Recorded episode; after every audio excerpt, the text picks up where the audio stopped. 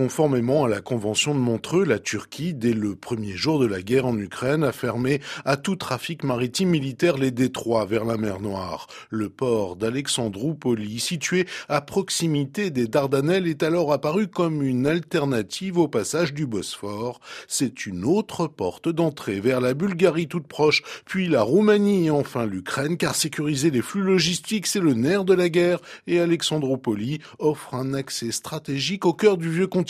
souligne le géopolitologue Florent Parmentier. Le renseignement vous dit euh, ce qu'il faut faire, la stratégie vous dit comment on va le faire, et la logistique vous dit si vous pouvez le faire ou pas.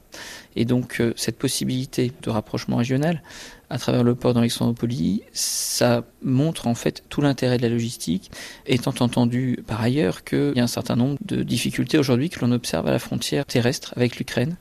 que ce soit euh, dans ses relations avec la Pologne, que ce soit dans les relations avec la Hongrie, que ce soit dans les relations avec la Slovaquie, eh bien on voit que les différents pays de la région aujourd'hui,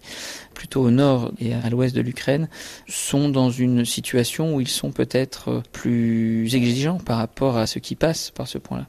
Et donc euh, l'idée, c'est de ne pas dépendre seulement de cette route terrestre, c'est tout simplement de permettre également à travers Alexandropoli d'avoir quelque chose à dire en matière de transport d'armes, de troupes, et donc in fine de la logistique qui s'impose comme une dimension essentielle de la guerre. Alexandroupoli fait de l'ombre à la Turquie, il est même devenu un atout de taille dans le bras de fer que se livrent depuis des années Athènes et Ankara en Méditerranée orientale. Florent Parmentier. La Turquie est jalouse en quelque sorte de son mandat de protectrice, de garante euh, de la sécurité des détroits.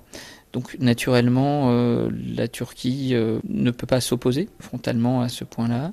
ce qui fait que cela donne certainement dans les relations difficiles qui ont existé pendant longtemps entre la Grèce et la Turquie, ça donne peut-être davantage d'armes pour euh, la Grèce, et ce qui pourra peut-être être un prélude à une forme de détente qu'on peut commencer à voir sur des petits arrangements régionaux qui existent aujourd'hui entre le Premier ministre euh, grec et euh, le président Recep Tayyip Erdogan. Le port d'Alexandroupoli, chef-lieu de la province de Léros, jusque-là méconnu, est devenu une véritable plaque tournante otanienne pour convoyer des armes et des hommes vers les bords de la mer Noire sans ne plus avoir à dépendre du turbulent allié turc.